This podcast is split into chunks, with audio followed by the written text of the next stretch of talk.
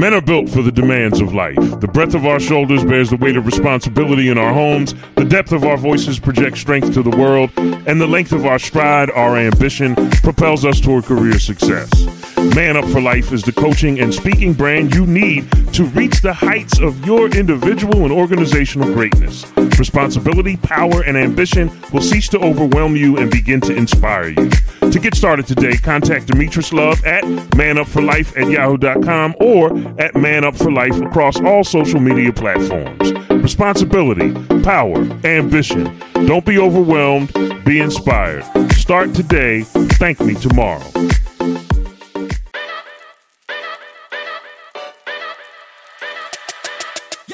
Hello, hello, hello, and welcome to another edition of the Motown Philly podcast, where we do communication, connection, and community. I am so excited today. We are in our 48th episode of this podcast. We have been hitting it for 48 weeks straight, and I am super, super excited because we have a special guest on with us today. But before we get to her, I just want to bring you guys into the room. Come on in, come on in, come on in. Tim, can you let us know about some gratitude in this situation right here? Yes, indeed. Welcome, y'all. As Jason said, to episode 48 of the Motown Philly podcast. You just heard from my main man, Jason Hall, who is the Motown in Motown Philly from the Motor City, Detroit, and yours truly, Tim Golden. I'm from City of Brotherly Love and Sisterly Affection, Philadelphia, Pennsylvania.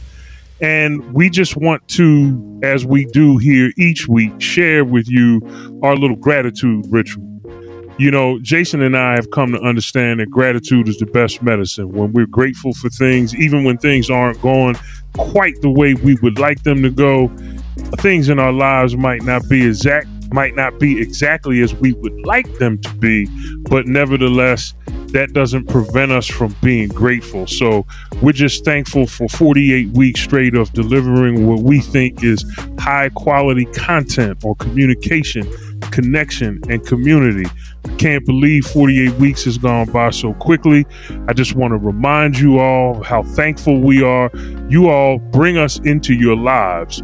When you go to Spotify or Apple Podcasts or to your favorite podcast hosting platform and you click subscribe, you incorporate us into your lives. Yeah. Maybe you're doing the dishes. Maybe you going to pick up the kids from school. Maybe you going to the bank. Maybe you going to the gym. Maybe you in the gym, on the treadmill, listening to this energy we giving you, and you just want to go faster and faster. Maybe you slinging some iron in the gym. Whatever you're doing throughout your day, Jason and I just want you to know we don't take it for granted. We are thankful that we are part of your lives, that you make us part of your lives, and it's a privilege and an honor. And we just want to continue to interact with you beyond the show. So if you haven't already, go ahead and join the Motown Philly Podcast Facebook group. Yep. Come in, join, share your thoughts, share your feelings, talk about the episodes. If you have a lot of praise, give that to us.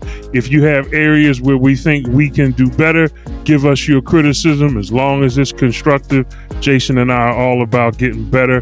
So again, we just want to say thank you. We love you. We appreciate you. And Jason, I think that today we are going to drop something really high quality on our extra dope, super duper listening audience. Why don't you go ahead and share with us what we're getting into today, man, here at the Motown Philly podcast, episode 48. Take it away, Jay. True. Extra dope, extra phenomenal Motown Philly audience. I want to introduce you guys to an extra dope, extra phenomenal guest that we have on today. Her name is Miss Janet Marisol Reyes.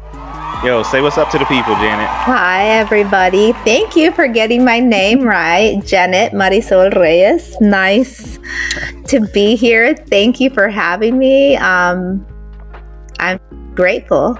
Listen, we're super excited. And today's theme is bringing the SLP world, speech language pathology world, which is what, for those of you guys who just know me as the communication skills coach, like this is why I'm the communication skills coach. I have a background in speech language pathology. I've gotten my master's in such thing, has practiced for almost 20 years in speech language pathology. And I've met some dope ass people. And Janet is not just a speech language pathologist. She is a friend of mine. She is a good friend of mine who lives in LA, and she's going to share a little bit in this time that we have together about what she does and how she impacts her world and influences them to other people, that ripples out and creates a huge effect on kids. Janet, is it true? Let's talk a little bit. You tell us what sector in the speech therapy or speech language pathology field do you work in currently? What do you do? A little bit of this, a little bit of that. I work with the pediatric population primarily. I work full-time in the school setting, so ages preschool all the way through middle school. I have worked with high school students. I also do in-home speech therapy with infant and toddlers, so that's the 0 to 3 population for early intervention is my primary focus. I have worked with adults, and I just love my little ones, which is ironic because when I started grad school, my goal was to work with the geriatric population and in the medical setting. I remember being in grad school and saying to my clinical director, please don't give me any little ones. I don't want them. Please do not. And of course, that's what I got, and I fell in love. Oh wow! So, yeah. so all of them, for the most part, would you say like 98% of them are peds or kids that you work with? Yes, pediatric little ones. I think the youngest I've had is maybe like 12 months, and I all the way to currently like maybe 14 years old. Okay. It's so primarily 14 months to 14. Okay. Before I let Tim ask this question, I want to make something really clear. Let the people know, because this is what I understand, and I believe you do too. Like, what is a speech language pathologist? For those who are in our audience, who are listening, who have small kids or might know someone who has small kids that might be able to hear something from you today that you might share, that they can even share this podcast out to them, like from the jump, let the individuals, let the audience know, like, what is a speech language pathologist or speech therapist, if you will?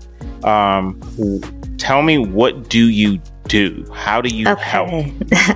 So, excuse me. We a speech language pathologist has works with assessing, diagnosing, and treating speech and language and communication disorders. So speech, we work with receptive language, understanding of language, expressive language. That is how you communicate, and also the speech sounds. So oftentimes people think speech and they're like, oh, I don't have a problem with speech. I'm fine.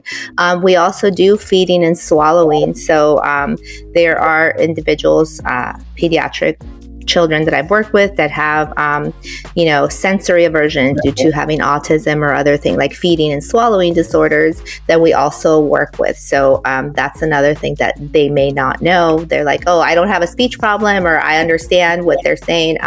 So we work with communication. There are a lot of non-speaking autistic individuals who don't speak, but that doesn't mean that they don't understand language. So non-speaking doesn't mean that, you're not thinking. So then we work with alternate forms of communication, meaning there's different assistive technology that enables a person to communicate.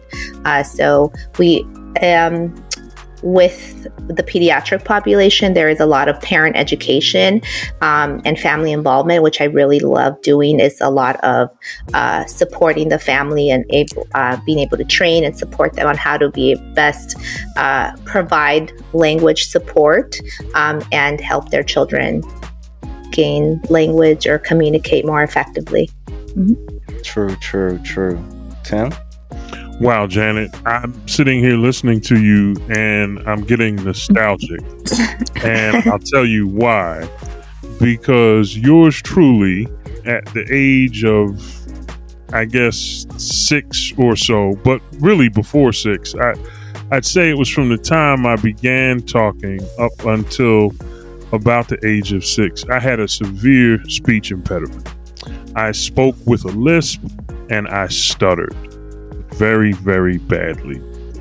And it was so bad to the point where the social anxiety that came from speaking to other people in ordinary everyday conversation caused me to withdraw and become averse to people because I didn't want to have any embarrassment. And it was hard. It was hard to live with that. And there was one area in which I did not have a problem. And for some reason, that was reading out loud in class. I went to Catholic school, and in those days, I guess it was the early 70s. I'm a kid growing up in Philadelphia in Catholic school, and each of the students during English, during this part of the school day devoted to English and reading, would have to read out loud. And that was my favorite part of the day. So while I hated speaking to people, I liked reading because I could do that. And I could do that. And I did it without a lisp, and I did it with stuttering. But my parents saw the social anxiety. And so my mother made some phone calls, and come to find out, one of the nuns at my school did what you do. She was a licensed— That's amazing. She was a licensed speech pathologist, and her name was Sister Elaine Marie. I'll never forget her.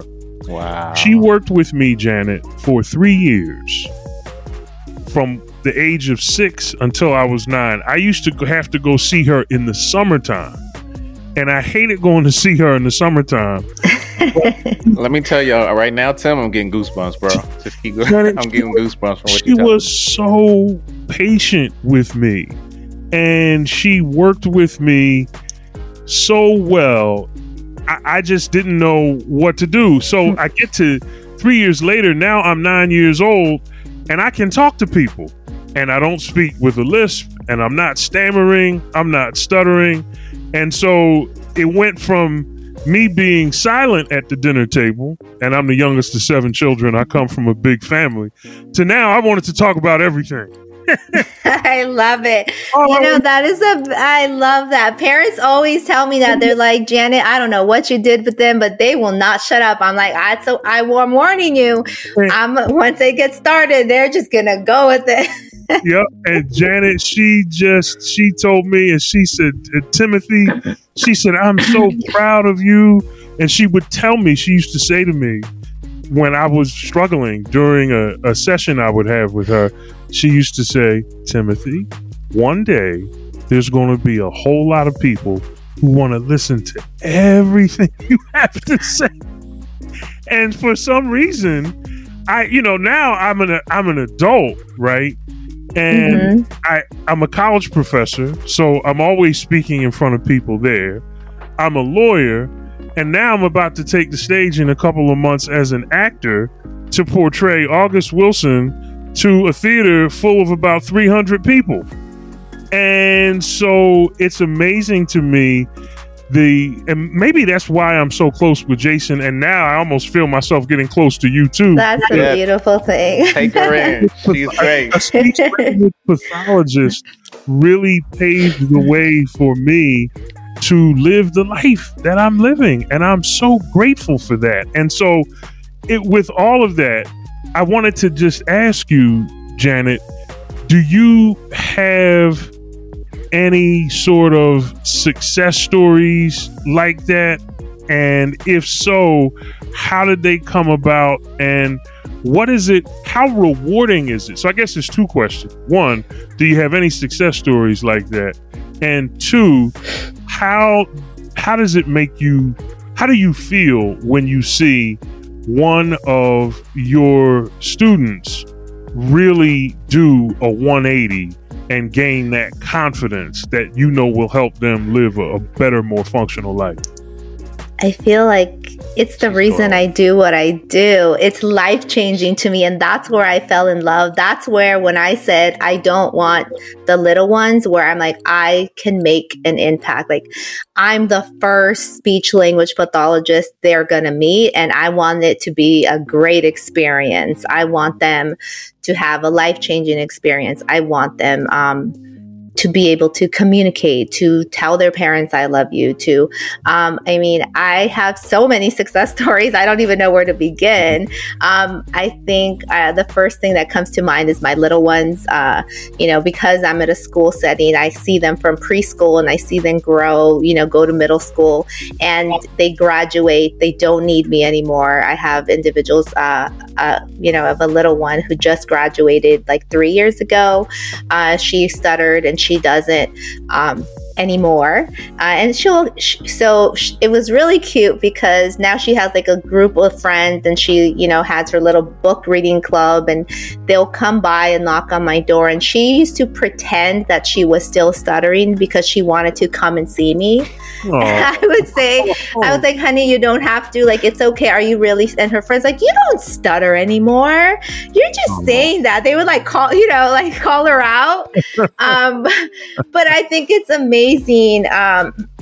And not only success stories and their it's their confidence that I really love, like to see their confidence just skyrocket, go from not wanting to have friends to, you know, now having a group of friends and just being so independent. And it warms my heart. It's why I do what I do. It brings, I feel like I get to help people and I get paid. Like, I kind of feel like, and I get to get paid for this. Like, wow, okay, cool. This is awesome. This is something I would naturally, I'm a helper, I'm a giver. I want to help people and I get to get paid for this. Cool. Wow. That's great, Janet. Thank you. Thank you for sharing that. So for those of you guys who are listening, I know as of yet, we don't have our video podcast up and going, and we believe it's coming in the future. But if you guys could have seen the look on Tim's face and Janet's face as Tim was expressing like what he went through way back in the day and finally meeting Sister Ellen, and then as Janet's like taking in the story, she's like glowing because she lives in that every day when she meets and greets and makes, you know, new students hers, and she watches them kind of go through the process of therapy and seeing them really excel. So Janet was beaming. I was just beaming, just watching both of you guys kind of experience that particular story together. So Tim, I love that story. Janet, I've heard that story a few times, and as a speech language pathologist, though I haven't worked with kids or peds one-on-one, like Tim is so right. Just think about it. Like, that particular person came into Tim's life and not only helped him, of course, with his ability to articulate and to talk in realms and ways in which he could be confident, because it wasn't just an expressive thing. It was kind of a social aspect as well. And now he talks to, like, Tim is humble, so he won't tell you how many people he's actually talked to in his life.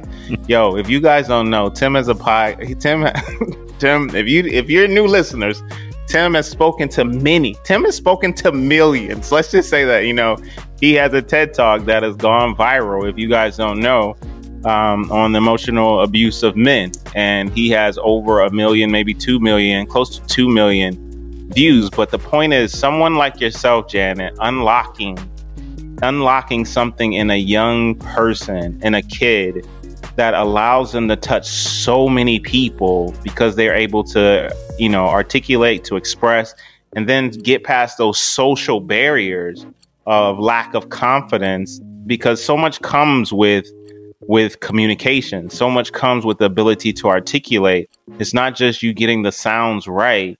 It's like your own personal, like birthing, new birthing, if you will, of being able to interact with individuals where you found yourself being more of a recluse.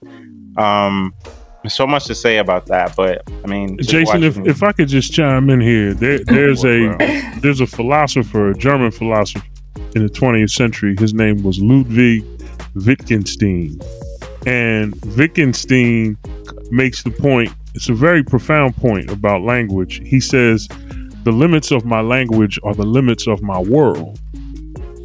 And if you think about that, it speaks to the heart of what builds community, which is communication. One of the things I've envied about you, Jason, and obviously you too, Janet, is that both of y'all are bilingual. If somebody dropped me off in Mexico, Janet's trilingual. If somebody dropped me off in Mexico right now, in Michoacan, Michoacan, that's where my parents are from. Oh, word? They're from Michoacan. They dropped me off in Michoacan, I would be in a world of trouble, right? Why? Because my language is limited. So the extent to which I would be able to negotiate my way through the ins and outs of everyday life would be severely hindered. And what I love about your work, Janet, and yours too, Jason, and the work of Sister Elaine Marie, for whom I am always grateful, because every time I get up to teach a class or argue to a judge or a jury or get on the stage to portray a character, I have to remember that scared little 6-year-old boy who didn't want to talk to anybody, right? Because the limits of my language really limited my world, and my world was limited to the world of my imagination. And imagination is good, but when you overindulge it at the expense of building community with other people, it can become problematic. And I'm grateful that my mother and father saw that. And I remember my father, when I had finished with Sister Elaine Marie and she told me she didn't need me anymore, my father was passing the dinner table one night. And of course, I was in the middle of a sentence talking. And he said, "You know, before you didn't say anything." And he said, "Now you just on your way to being a lawyer, huh?" He said, "Oh, wow. We can't keep you from talking." Wow. Kind of just passed. It kind of went over my head at the time, but I think about that from time to time. So I don't ever want, like, I wouldn't want our listeners out there, right? And Janet, I wanted to ask you this question too, but I just want to finish this point. Don't take people like Janet and Jason for granted, because if you're listening and you have children who are going through these difficulties, they're really experiencing a crunch on their world. It's really a struggle, and so they can't make it out of that because the limits of their language are really the limits of their world. But Janet, I was going to ask you, we hear so much about, I know I heard a lot growing up that boys tend to have a stuttering problem. That it's a lot more common in boys, yes. That it's a lot more common in boys than it is in girls. Could you give us some insight on that, Janet? I believe that the statistics right now, I want to say for every three or four about boys that stutter, one girl stutters. Wow.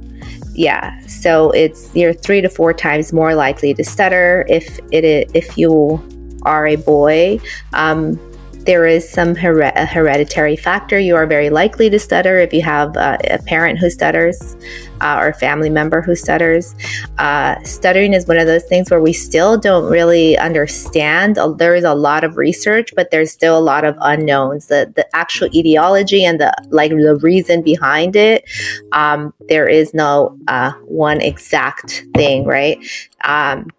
I would like to, there is a great film that was a documentary. It's called When I Stutter, and it was produced by a former professor of mine. He is also a speech language pathologist, and it gives great insight into the world of stuttering and what it's like to be an adult who stutters. I think that it's beautiful that I am able to help a lot of individuals who stutter.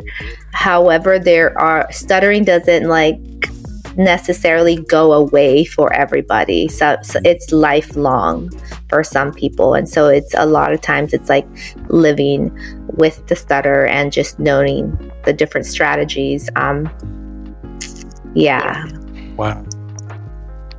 So, sorry. Go for it. I just had one follow-up. Go. So, Janet, do you find that you have to use different strategies in working with a boy who stutters versus working with a girl who stutters? Do boys and girls process the therapy differently? And if so, how? And this is just in my personal experience. I always say everybody is an individual. Everybody is different. However, girls, I found that their confidence is a little bit easier to get. I don't know if it's because I'm a woman, to connect with them and get them to really just be I don't care. I just tell people I stutter, or, I'm going to get them to, we work on self-advocacy a lot, where boys, I kind of have to push and struggle with a little bit more. And there's almost a sort of it's either they're a lot quieter or aggressive. They'll be the aggressor instead so that they're not made fun of. And the girls are, it's just a matter of fact, okay, I'm going to learn everything that I need to learn. So that, that's just been my personal experience, but I can't, I think it's so individual because there's different, there's very severe stutters. There's a lot of, what they call secondary behaviors, which there will be eye twitching and eye movements and necking. It almost may look kind of for some individuals Tourette's. So I have even little ones who have a very severe stutter and they do compensatory strategies. So it does vary some. It has varied in my personal experience, but with the caveat that, every individual is different. Yeah. Okay. Thank you. So go for it, Janet. I want to add something that you were saying, go back to what you were saying before you asked me that question about the importance of getting treatment for individuals, because I, working with the pediatric population, oftentimes, it's a struggle. Some parents kind of struggle with, they're like, oh, they'll outgrow it. It's not that serious. They'll be okay, and don't necessarily seek out treatment immediately or wait a little bit longer. There's kind of, a taboo culturally, depending, I work with a lot of Latino population or the Black and Brown community, where we're like, oh no, it's fine. And I, like you said, it's important. Their children are struggling to communicate, and it's just really important to seek that help. And there is a lot of help out there, and resources for early intervention, where it's federally funded, so it's not even paid out of pocket, To piggyback on that and go in that vein, is there a too early? My child is too young for this, or when can you get them in? If someone's listening, what's an age limit to get someone in to see someone who might be suspected of having some issues? Well, if a child is born prematurely, usually they have they qualify for early intervention services, because they're sometimes going to be more likely to have a developmental disability or delay. So if they're more likely and they fall in that category, they can get prevented, early intervention through the regional center, and that's where that is funded by local agencies, and they're able to seek out help. Usually, I'd say if your child is not speaking by, 18 months and maybe has just one or two words, that's that would be a concern. Even if they are bilingual, oftentimes people will say like, oh, they're confused because they speak two languages, and that's not the case. Like, they should still be communicating and understanding. So twofold question. Where does someone go seek this immediate help, especially if they missed out in the first year or so? Maybe they have a premature child or have had a child who's premature, and they are noticing some developmental delays in communication, like, and they've been disconnected from, I don't know, the machine or the hospital, or maybe they're not too involved as far as, or their physician is not too involved in or versed in what you and I do, especially a pediatric therapist. Like, how do they initiate? How do they get, who do they go to? And here's another one. We might go at later, but it's like, what is advocacy to you in this realm of what you do? Okay. Oh, that's two. Okay, let's see. Well, where do they go to? So, I mean, I would, there are local regional centers and agencies anywhere, and you could look speech therapy, early intervention. Now, if it's not early intervention anymore, if your child is 3 and only speaking a few words, not talking at all, or you're concerned about anything like that, you can go to the local public school and request an evaluation. So that's part of the American with Disabilities Act, the the IDEA, Individualized Education Plan. They have support, so they will evaluate your child for free, and they can get free speech therapy services through the public school system, even if they are not enrolled in the school. It would have to be their home school, but these are services that they can get. Yeah, that's good. I never knew that information. That's pretty awesome. A lot of parents don't know that, and that is where the advocacy. That's where I usually go around sharing this. I share on social media. I tell parents. I tell anybody that's pregnant. And when I was in graduate school, I did go. I work with an interdisciplinary team of professionals, and it was a group of speech therapists, dentists and dental hygienists, nurses, public health administrators, and we would go to these places where pregnant mothers for WIC, so that we would go to these WIC places and provide parent education to these services, because often you don't know, especially if it's your first child, you don't know what you don't know. And oftentimes even pediatricians will just say, wait and see. And the sooner, there's so much research to show that the sooner they get support, the better the outcome. Oh, cool. Janet, let me ask this question.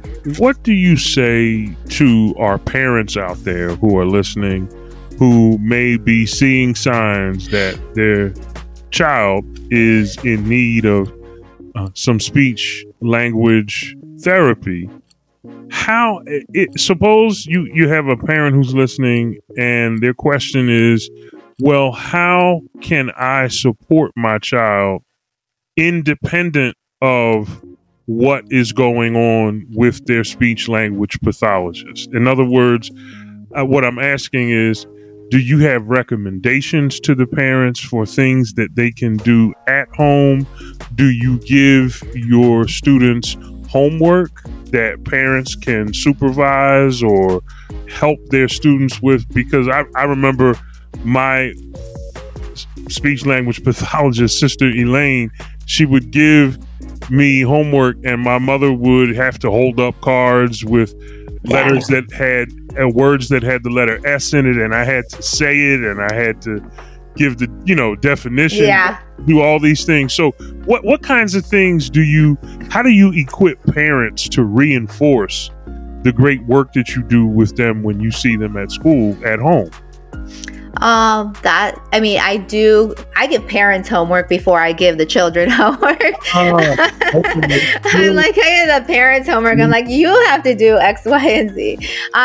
Now with Older students, I will give them homework, but once I know that they've mastered they've reached a certain level, because then it's if they're producing those sounds incorrectly, I don't want them to continue to reinforce the error, the weight, right, and produce that. But for little ones, if they feel definitely... Children's language is play. Children learn language through play and connection. That's where, connection and language, they're all in communication. It's all in one, like everything. Pragmatic language, which is social communication, the interaction, the back and forth communication. They learn through listening, the way they're saying, you're producing the sounds, the intonation. So, playing with your children and not applying that pressure, but just adding that added language. If a child can say "buh" instead of "ball," like "ball," you don't. Oftentimes parents are so eager for their children to talk, or because they have a delay, they ask a lot of questions, and they're putting pressure on the child. Like, what's this? What's that? Show me this. Give me this. What is that? And there are so many questions. Just like you don't want to ask questions, but you want it to flow and be a conversation. So play with the ball. Like, I'm bouncing the ball. Throw me the ball. Here is the ball. Look, I like the red ball. Give me the red ball. I'll give you the yellow ball. So producing the language, expanding the child. If they say "ba" or "ma," like, say "mama," say "ma." No, like, "mama," that's right. Just expanding on what they're already doing, and if they're not producing it, really play, engage with your child. Now, I know that we're all tired and we're all, have life, but I always say set aside 15 to 20 minutes a day. Do it during a routine. Brush your teeth together during bath time. Have your children cook with you, make a sandwich, do something together, connect and communicate. And just enjoy each other and laugh. Children feel loved the most when they're being played with, and that's also when they're learning language. Yeah. Very nice. Wow. Parents, I hope you're listening. Take notes out there. I'm telling you, Jay, I don't know where else in the podcast world you're going to get a guest like this. I mean, I'm just saying, we here at Motown Philly, we're about communication, connection, and community. And you just heard it right there, how we can connect with our children who may find themselves in this big, big world, struggling to figure it all out. And it's wonderful to have beautiful souls like Janet who are there to help them along the way. And parents, you can help them too. So I hope y'all are taking notes out there. True. I want to kind of swing this conversation slightly in another direction. However, Tim and I have to pay some bills, so we're going to have a short break, and we're going to come back, and we're going to ask some questions about how Janet really got into this field, dig in a little bit more about her story. I think that will be cool as well. So listen to this, and we'll be right back. Hello, Motown Philly family. You all need to know that this podcast is sponsored by The Speaker's Mechanic.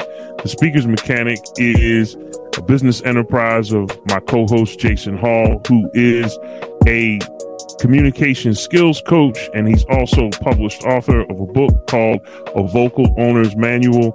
He works with professionals who are looking to improve their communication skills, and I guarantee you that if you work with him, he will improve yours. Check out his book on Amazon. Again, it's called A Vocal Owner's Manual, and you will be certain once you check him out to improve and get better, because here at Motown Philly, that's what we're all about, and that's what his brand, The Speaker's Mechanic, is all about. Thanks so much for tuning in, and thanks to The Speaker's Mechanic for this sponsorship. Welcome back, guys.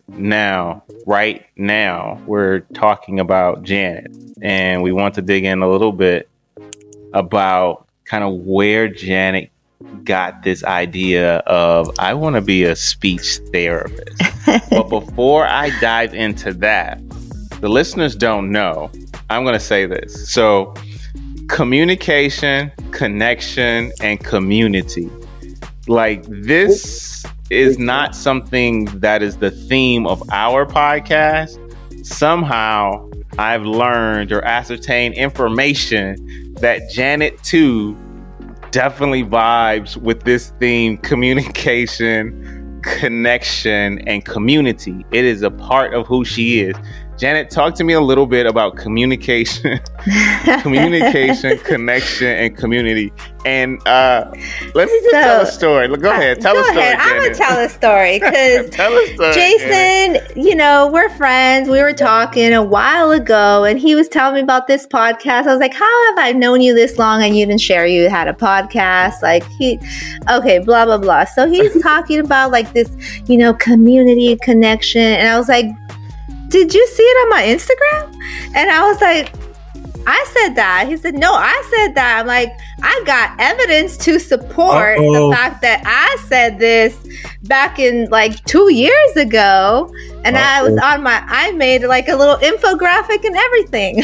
Now, she did. I was like, so our title, Jason, is CCC SLP, which I kind of played off of that. CCC stands for Certificate of Clinical Competence through our national governing body, ASHA, American Speech Language Hearing Association.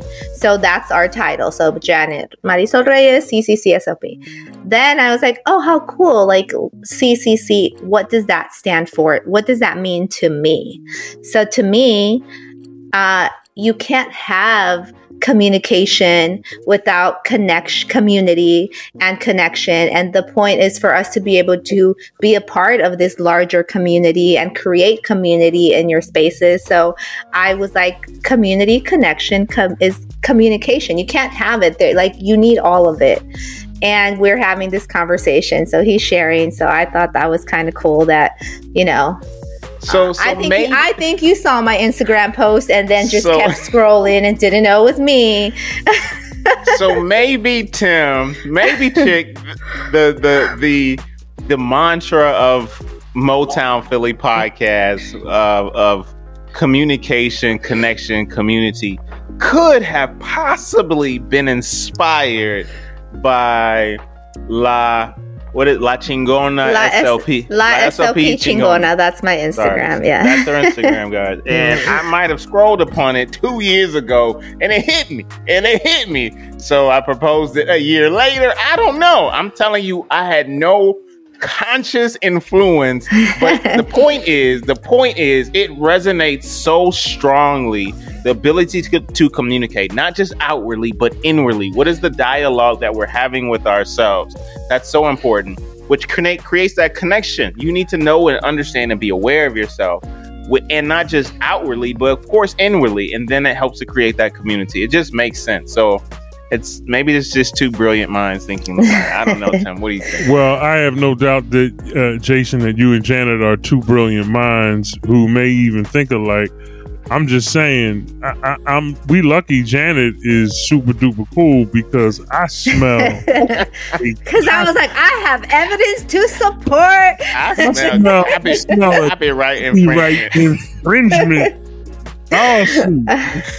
Janet was. I was like, you lucky, we cool, we friends, we homies. It's cool. Janet was trying to be litigious up in this piece. Because we out there, but we ain't like, I mean, we ain't Joe Rogan. We ain't bringing in no truth. Not yet. That's right. Not yet. Soon we will. Right. Wow. So here's a follow-up question. Thank you, Janet, for clearing certain things up in my head and even with our podcast listeners.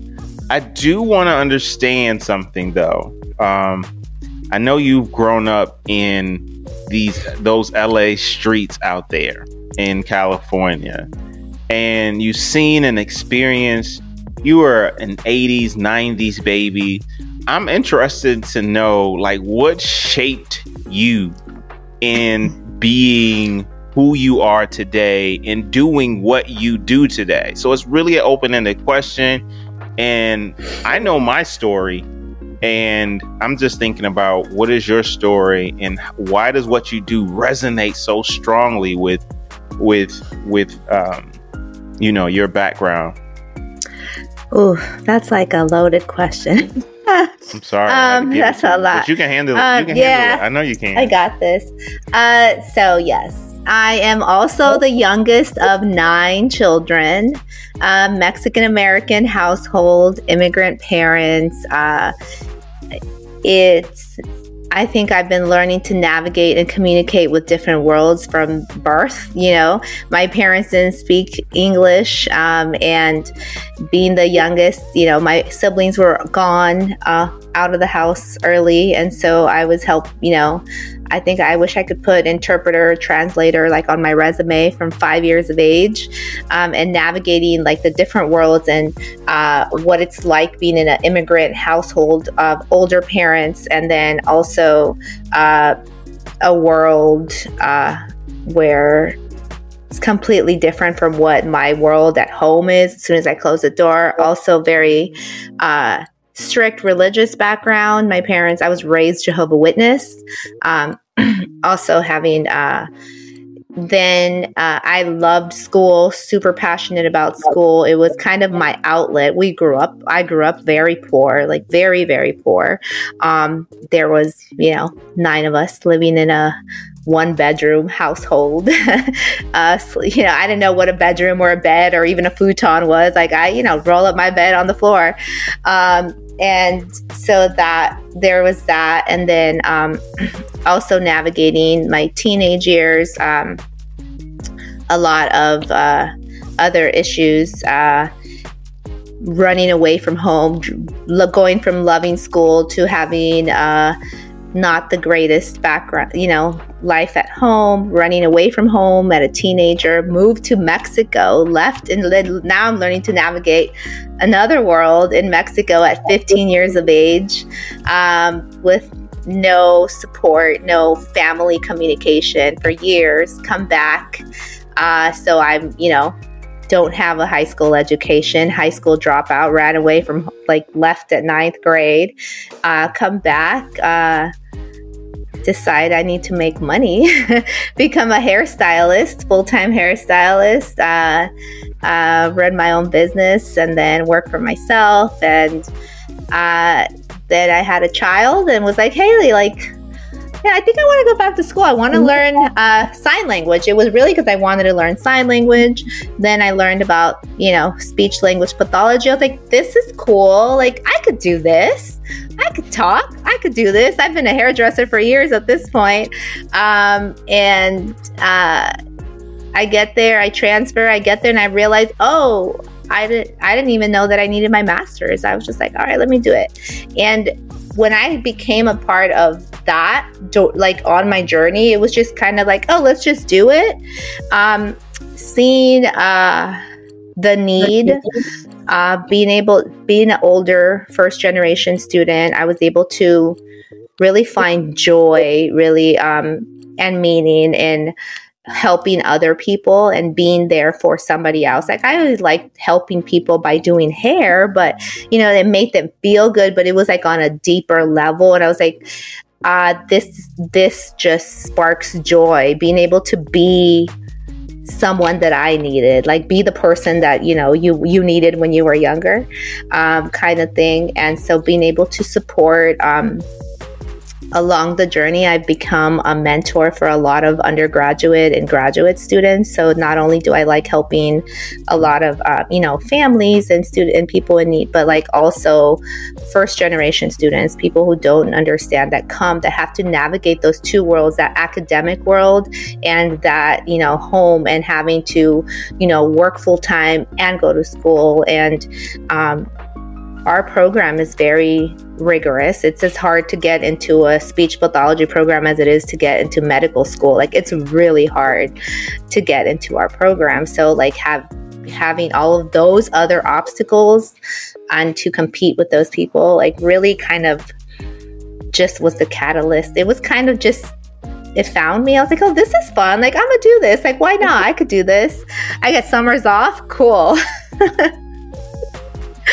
And it's kind of what keeps me going. I truly get joy from being there, being able to support other individuals, being myself in this world where I've been told that I'm not professional looking enough, or I shouldn't speak the way I speak, or I shouldn't, dress and look the way I look. And it kind of was just like, just watch, like, I'm gonna do it. I'm gonna be myself. But being able to hear back from not only students, but families, like, oh, you're the first person like that my child likes. You're the first person that, I feel comfortable enough asking questions to really be able to connect with individuals, because I'm myself and my authentic self. I think it's so important. So it is what propels me every day when I wake up in the morning. Wow, Janet, it is really written all over your face. I can see that. Janet, I would like to ask, where did you go to school for undergrad and for graduate school? Cal State, LA. So California State University, Los Angeles, and it's in the heart of LA. I'm in East LA area, and it was life-changing. It was the faculty, the staff. It's a Hispanic-serving institution, so the faculty does not resemble necessarily, does not reflect our, my peers and my colleagues. I am in a field that is over 90% white, and it doesn't reflect that. Some of my professors, were, I had a professor, wave his hand all over my face and said, you're a great student, but you're not applying to art school. This is not going to work. And wow. So, yeah, it's, yeah. So you went to the same school for both your undergrad? For both undergrad and graduate. Mm-hmm. Yeah, I applied to other programs, but because I am a single mom and didn't want to change too much, I chose to stay local. Sure. So yeah. What was your undergraduate major? Speech communication? Yeah, well, it changed. So I was in school for a long time because I had no clue. I went in there just because I went to community college first. I was doing hair and decided, hey, I want to learn sign language. So I decided to go learn sign language. And then I said, maybe I should just get my bachelor's degree, but I didn't know in what. So I did initially, I majored in computer science, and I love techie stuff. So I'm like, oh, computer science, then engineering. So I tried to do biomedical engineering and chemical engineering. And then that really wasn't for me. Once I started to take those other courses, I don't want to be stuck in a lab. Like, I like being around people and talking to people. And so I discovered the field of communication disorders, and I'm like, yeah, that sounds cool. I could do that. Okay. So that's what you decided to do. Now, when you were answering Jason's question, you talked a lot about being an older student and being a non-traditional student and all of those sorts of things. I'm wondering, is there a connection between your experience going back to school and in some ways maybe feeling like an outsider, meeting resistance and being told that you can't do something while retaining your own identity? My question is there a connection between that and the experiences of the students that you help? In other words, do you see yourself at all in some of the students that you help? Students who are obviously at a very different stage of their lives than you were when you went back to school, but who nevertheless are facing obstacles, right? Who are facing some level of resistance. And if there is a connection between your experience and those of your kids, that is, if you do look at the kids that you work with and in some sense see yourself, how does that inform your interactions with the kids? And do you think that makes you more passionate and leads to better outcomes for the children that you are charged with helping? I definitely think it makes a difference. And I do see that. I mean, I've even talked to my therapist about it. You know, there's times where like I struggle and I'm like, oh, like I'm like, oh, this really hit home. And I think that, you know, it resonates with me on a deeper level because it's really that connection, understand, like I get it, like there's this unwritten thing, like sometimes they don't even have to say it, like I kind of can, I feel it, like what they're going through. So yeah, so I go out of my way and it is kind of like healing my inner child, like in bit by bit, like as I help them, I am helping that like inner little Janet that didn't have that support, right? Which has my therapist would be very proud of me right now, just so you know. Like, but there is that connection, and there is evidence to support also that connection, the connection and relationship between the individual and the clinician and the client is sometimes like, for example, in stuttering, it is 30% of the success outcome is that connection that you have with the individual. So yeah, I know that it does definitely make a difference. Wow. And you know, it's funny you should say that, because the nun who helped me, who was a SLP, speech language pathologist, she was also my third grade teacher. So I knew her from school. And it wasn't like I was going to work with a stranger. I was working with somebody who I already knew. At first, it was kind of weird seeing my teacher outside of school time. But of course, you know, when you see yourself making some progress, and my goodness, she was such a sweet woman, and she was so kind. She had the patience of Job.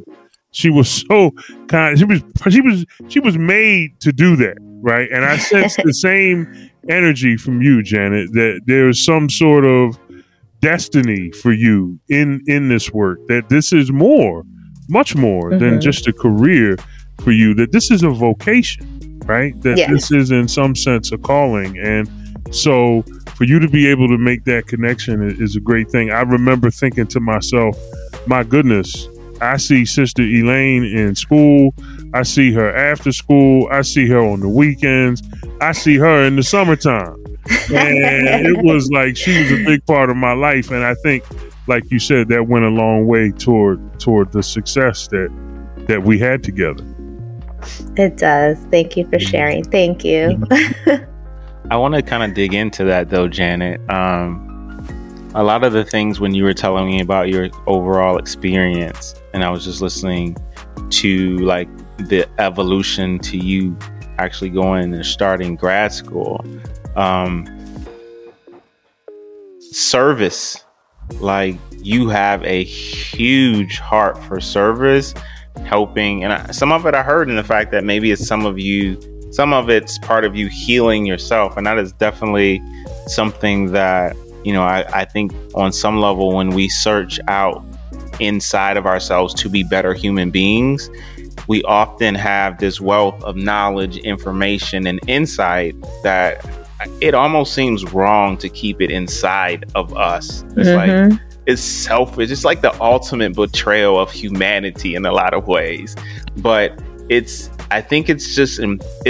so apparent from just listening to you, like your heart for service is humongous, and it drives you. And I know, because I know you, so there's like this, there's people might understand that, hey, you just kind of are the advocate and the therapist or helper, or if you will, in a lot of ways to help individuals kind of transform their communication skills. But I know that you also advocate for just really just as strong for people in the field that, you know, look like us, that have like, you know, Black and brown people who are in a profession like you said, that is predominantly white, 92%, right? And yeah, something like that. And like 8% minority. And it can be very challenging because the curriculum, the ideology, just a school of thought comes from a system that doesn't include us. For us. And so you pair this with this strong service. So I really want to know about that. And then you have this certain mindset or certain heart to be low. I'm going to do this service, but I'm going to show up like myself. I'm not acquiescing. I'm not like trying to fit in. Like, I'm showing up so authentic. I'm showing up so me. And it resonates with those who I work, the kids and who I work with and the families. Let's talk about your big service heart and where the hell does that come from? and let's talk about like what makes you so like how are you so authentic? Like, how do you, like, I because I know you and there's a backstory, like what makes you so proud to be you? So go. I don't know. I mean, I'm just me. I don't know how. No, I think I do know. So I think it was those younger years of not being able to be me, right? And having that. But I think it's kind of always been in me that like question everything and like why. Like, I need to know why. Like, if it doesn't make sense, it's not gonna happen. I remember, very strict household. I remember being like 11 and my dad, my parents were like, we had to go to church like every, like 3 times a week, everything, Bible study. And I just was like, I'm not going anymore. And like, why? Like, you need to answer these, like, why? And, they couldn't answer. And I'm like, no, like, who says that I can't do this, or I have to dress this way? Or same thing now. Who says that, I can't have pink hair or purple hair, like that it's not professional? Like, that doesn't make sense. I think that I'm going to let my work ethic and myself like speak. That's who I am. Not what this like perceived social whatever people want society, and it varies by society. Maybe it's because I've lived in different worlds and had to really observe and navigate, okay, this society, like my immigrant household and parents, a certain generation, or like then this, wider society, then moving to Mexico at my formative years and having to see how it's a completely different world, and each one says they're right or it has to be this way. I'm like, well, I'm just me. Like, this is who I am, whether you like it or not. Like, I don't care. I think also I will say when I was younger and a young teen, I was in a very abusive relationship at a young age. So I, domestic violence, like very abusive relationship, like life-threatening. So that like having to not be able to be myself and being, and then finally getting, leaving that situation at a very young age, I decided that nobody was going to ever tell me, like, I can't be this way. Like, so it was like, no, you don't like it? Okay, bye. And that's kind of the attitude I've lived. So my whole life, as a result of that, like those very traumatic experiences at a young age. So, yeah, I've had to kind of always, people say like domestic violence survivor. I feel like I've just kind of had to be a warrior at a very young age, from all the other stuff. So that's just who I became. What's fascinating about that, Janet, as I listen to you talk, I'm thinking about the school of philosophers called the Cynics. And the Cynics determined that they were going to be different. And they were very, very frustrated with the track that Athenian democracy seemed to be on, because no one seemed to be questioning anything. And they took Socrates as their leader because he was the first one to begin to ask questions about things like, what is justice? What is righteousness? And in his search for objective definitions, his aim was to really tell people that you don't know as much as you think you do, and that true wisdom lies not in claiming that you know everything, but in knowing that you don't know much of anything. And there's a certain level of what a philosopher would call...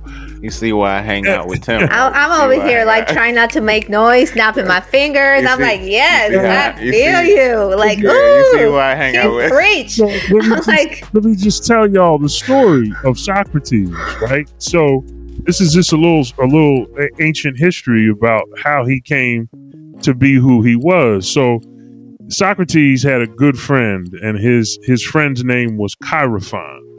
And in those days, if you wanted to know something, you went to the temple of the gods and you would ask your question to a medium. And the medium would go away and they would engage in whatever ritual they engaged in, soliciting the gods, and then they would come back with your answer. So Chaerephon went to the oracle at the temple at Delphi and said, "Who is the wisest person alive?"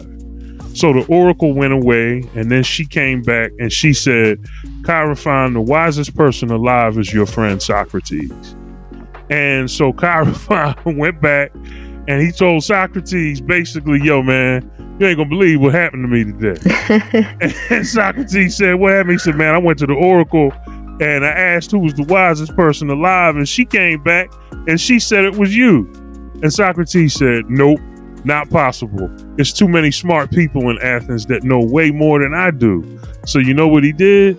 He went around all through Athenian society, in ordinary everyday life, meeting people in the marketplace, politicians, poets, artisans, and he asked them questions that he thought for sure they would be able to answer because he just knew they were smarter than him, but they couldn't answer them.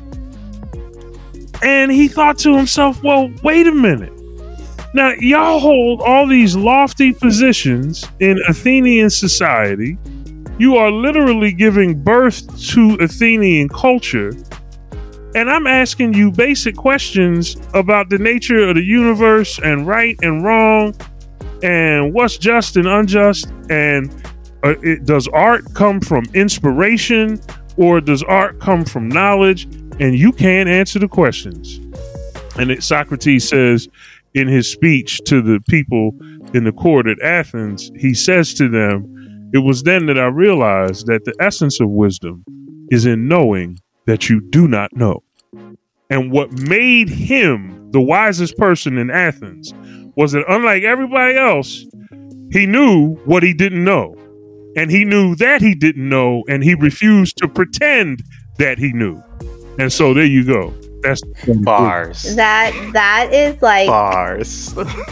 Drop the mic. That's it. Like it resonates bars. Because I have life.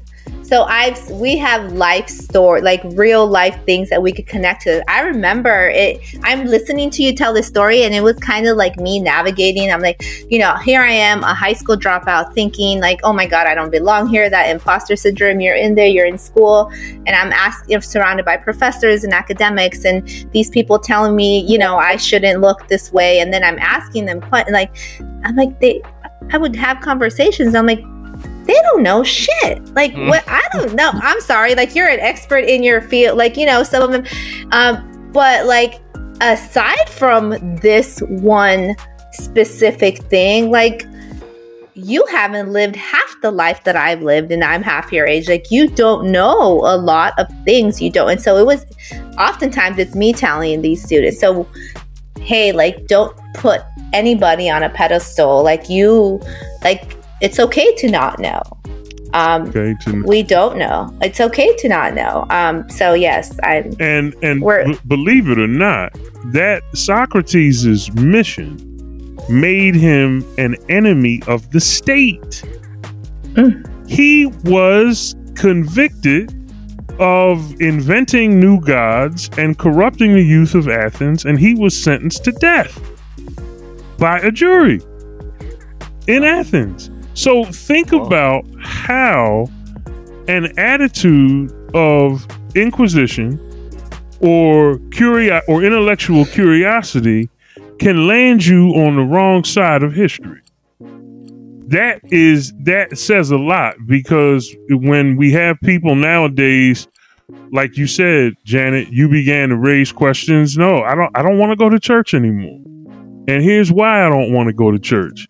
And you're my parents and you're leading me into this, but I'm asking you to explain this, this, and this, and you can't explain it to me.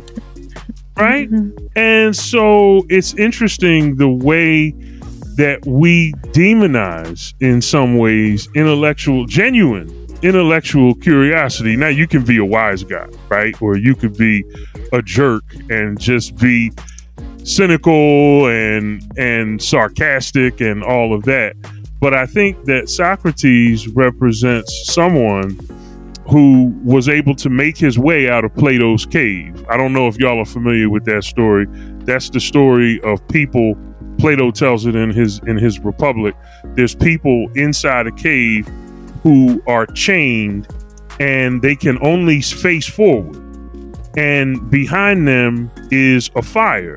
And the light from the fire casts a shadow on the wall, and there's people carrying objects in front of the fire, and the light casts a shadow of the objects on the cave wall in front of these people, and the people look at the shadows and they think that the shadows are real, but they're not, and they don't know what's going on because they're shackled. They can only face in one direction. Y'all know people who can only see things one way? Mm-hmm. And they're looking at something and they think that what they're looking at is the truth.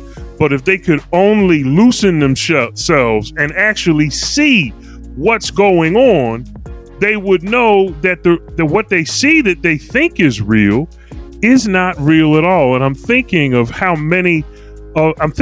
many things that shackle us, right?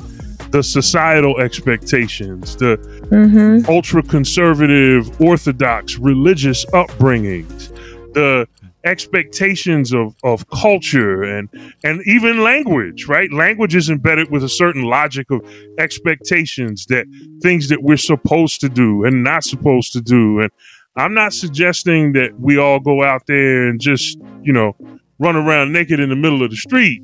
But what I am saying is that part of the real lesson of Plato's allegory of the cave is that he tells the story of how one of the people in the cave gets out, sees what's happening, comes back and tries to tell the people who are still shackled there what's going on, and their response is to kill him. Oh, wow. You ever been so accustomed to the dark that the light is uncomfortable?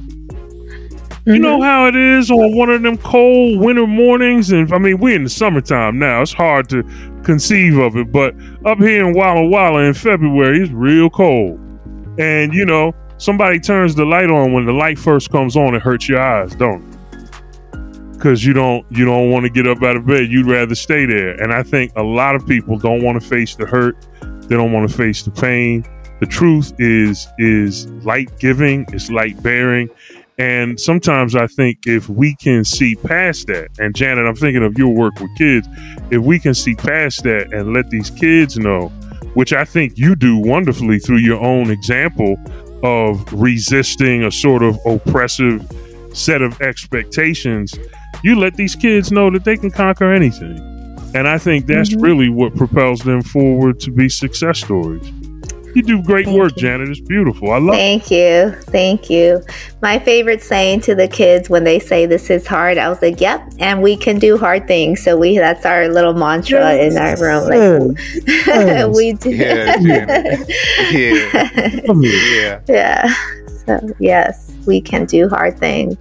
I just think that Listen, I have an opportunity to be on this podcast with you guys and kind of just watch some brilliant minds that I know. Like, these are, you guys are friends, and just in your own spaces, like there is a zone of genius. Tim, you have it. How you tie in philosophy to just everyday life and make it really simple, concrete, and functional to our lives. I always love that about how I need to come be his student. I want to know what he teaches. I'm gonna come take his classes. I'm like, if I had a professor, I've heard the allegory of the cave, but didn't sound like that from my professor. I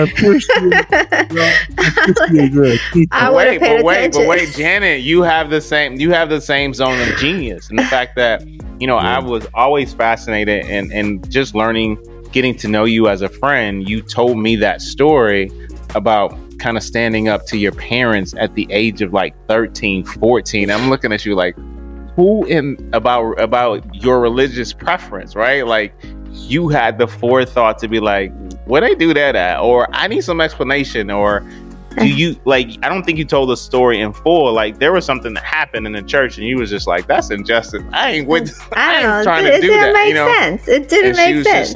And I was just like, and what happened? She was like, my parents kind of balked at it, but at the end of the day, they was just like, yo, she gonna do what she gonna do. And the fact that you had the conscious cognition to be like, yo, I'm not about that life, and you still continue to live that. Of course, learning your own experiences along the way, just becoming more boldened about, just standing your ground and knowing what justice is, and for yourself along with other people. These are two beautiful stories that I'm having the chance to experience and behold at the same time. So I appreciate you guys. Thank you, Jay. Thank you.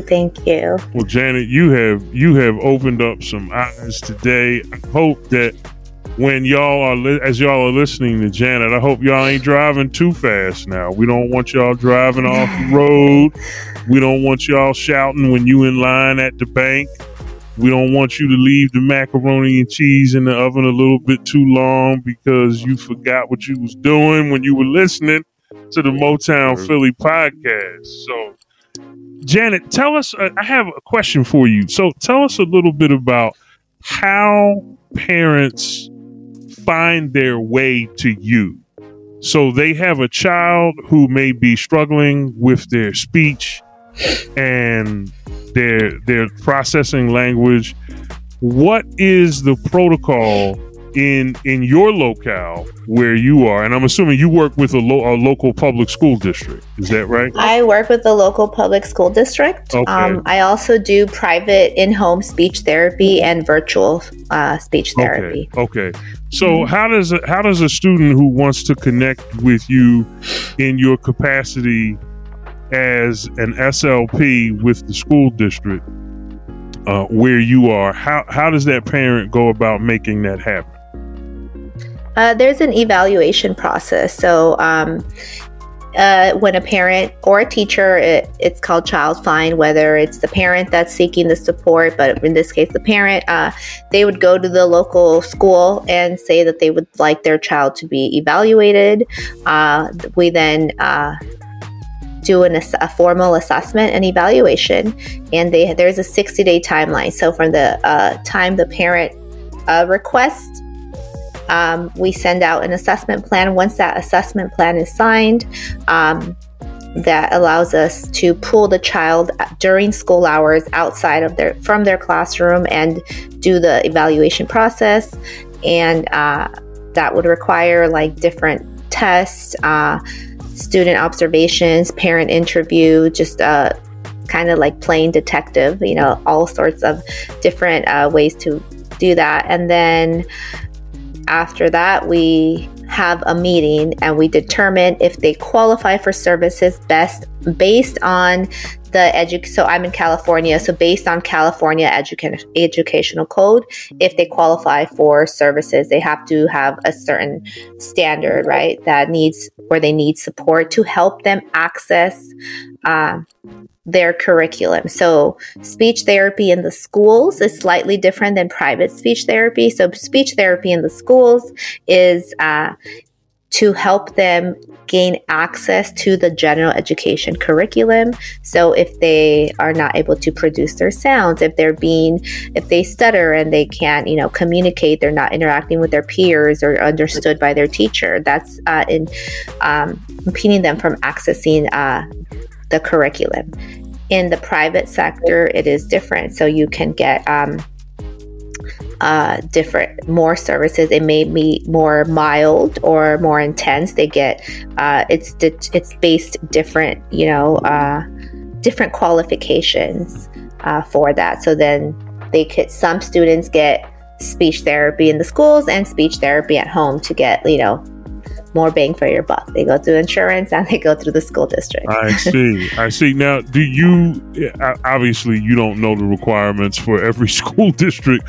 No, but they can check with their local school agency and they will know. I was going to say, yes, I'd anticipate it's probably a similar process. Yes, very similar.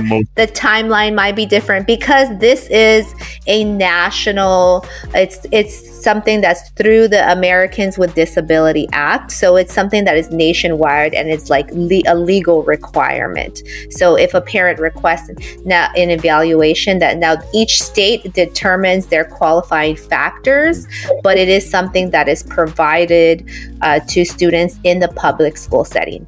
If your child goes to private school, they are not required to provide because it's a private school. So then you may have to seek outside. Some private schools will offer a speech therapist, but it's not all private schools that offer it. So there is that as well. Wow. Well, so for me, when I was a kid, I went to a private school, but they had a resident speech language pathologist, if you will, and yes. So it sort of worked out that way. So you heard that, folks. If you're listening out there, you have your child enrolled in school, public school, there's a process you can go through. You've heard generally what Janet has had to say about that, and it's probably something similar where you are.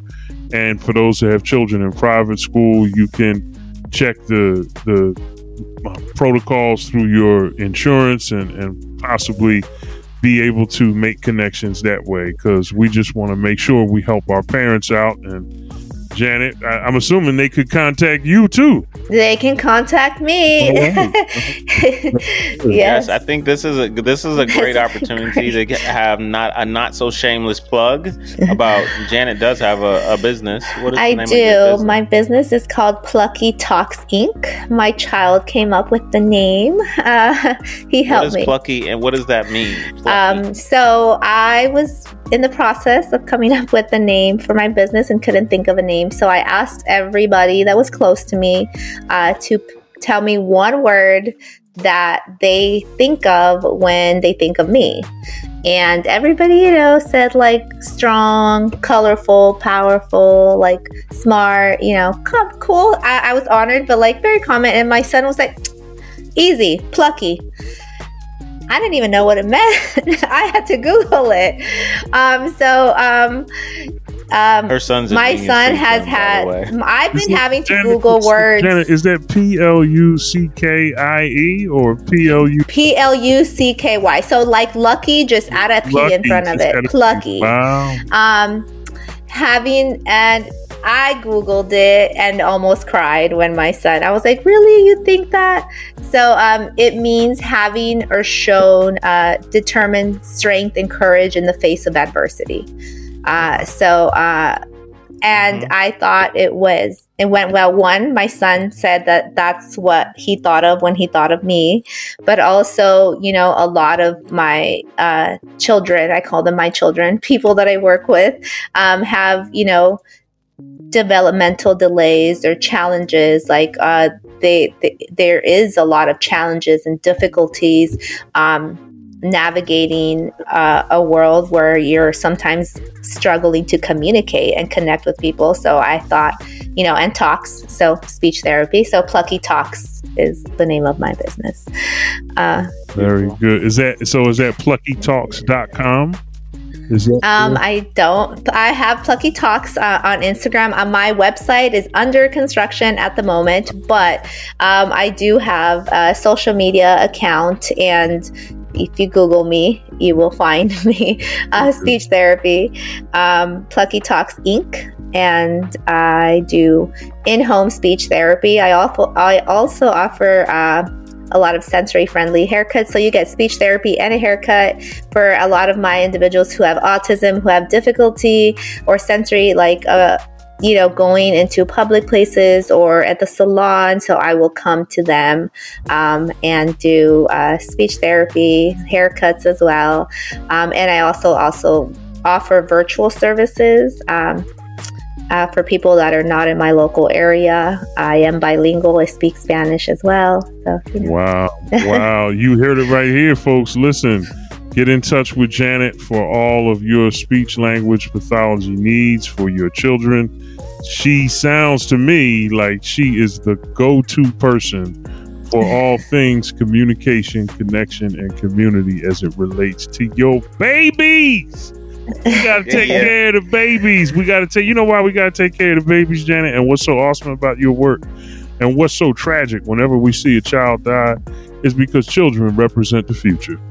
And when they are well, our future is secure. And when they're not well, we all in trouble. Yeah. So y'all heard that. You need to call Janet. And my Janet, work it. Go ahead. Oh, my other Instagram is La SLP chingona. That's my personal, professional. Like, I just like to, talk a little bit about this, a little bit about that, all communication, speech therapy related. What does La SLP chingona mean, Janet? Chingona. It is Spanish slang for basically badass. It is, I see it has a negative connotation to it. Used to have a negative connotation to it, and women have kind of taken it over to like mean something powerful and strong. Basically a badass synonym, boss. I think it's something that I've taken, kind of like the B word, where women have taken it and made it to like taken the power away from it, the negative meaning, and just something more positive and empowering. So, that's me, La SLP chingona. Scared of you, girl. We're up on Instagram. Check her out. Instagram. Jay. Episode 48, man. I do believe we have enriched our listening community today. Janet, listen, you're only a guest here at Motown Philly once. So you're going to come back. You're always welcome. If it's something you want to talk about, something in the news, something that's just getting under your skin, and you say, yo, I need to get on the horn with Jay and Tim. You welcome, girl. Motown. Thank you. We appreciate it. It's such a pleasure and honor. I could talk for hours with both of you. Yes, girl. Well, we appreciate you. We know that you have made us better today, and we thank you for that. And listen, Jay, where can people find you, my brother? Where can they find you? I mostly hang out on Instagram. You guys can find me at The Speaker's Mechanic. That's at The Speaker's Mechanic on Instagram. If you're checking me out in a professional setting, you're looking for Jason Hall, communication skills coach, where I help professionals, business owners, and entrepreneurs communicate effectively so that they can get their message out in these streets. You know what I'm saying? I feel you, boss. Tim Golden. Yeah. Where can I find you? Y'all can find me on Instagram at A Good Golden Man. You can find me on Twitter at DRTJGoldenESQ, and you can find me on Facebook at Tim Golden. 3 things in life are certain, Janet: death, taxes, and I am the only black man in Walla Walla named Tim Golden. I guarantee it. You can take that to the bank. Hey, y'all, listen. I'm going to come find you. Hey, girl, come on up here. You know, Walla Walla is wine country. Ooh, you had me at one. I am on my way. You need to, y'all need to come up here because, see, I don't drink, so it's just more wine for y'all if y'all come through. I can take y'all around to all. It's a tasting room on every corner up here. Oh. You don't, Jason say knows. Less. You ain't gonna say less because I would be like, Jason, what's Tim's number again? I'm like 5 hours away from Walla Walla. Y'all need to come. Hey, look, I put it this way. Y'all come through. I guarantee you got a designated driver. I guarantee. And the food at the wineries ain't bad either. Ooh. So we can sit down, chop it up, solve the problems of the world. They got hiking spots too. Oh, there. The hiking crazy hiking spots. I'm a hiker. Oh. I love hiking. It's ridiculous. Let's take y'all up to Badger Mountain. Man, look, it's high and hot up there, but we can do it. We can do it. Listen, y'all. Episode 48 is in the books. Jay, I do believe we will see y'all next week with episode 49. And until then, we are out of here like Vladimir. Peace. Peace out, y'all. Bye. Thank you.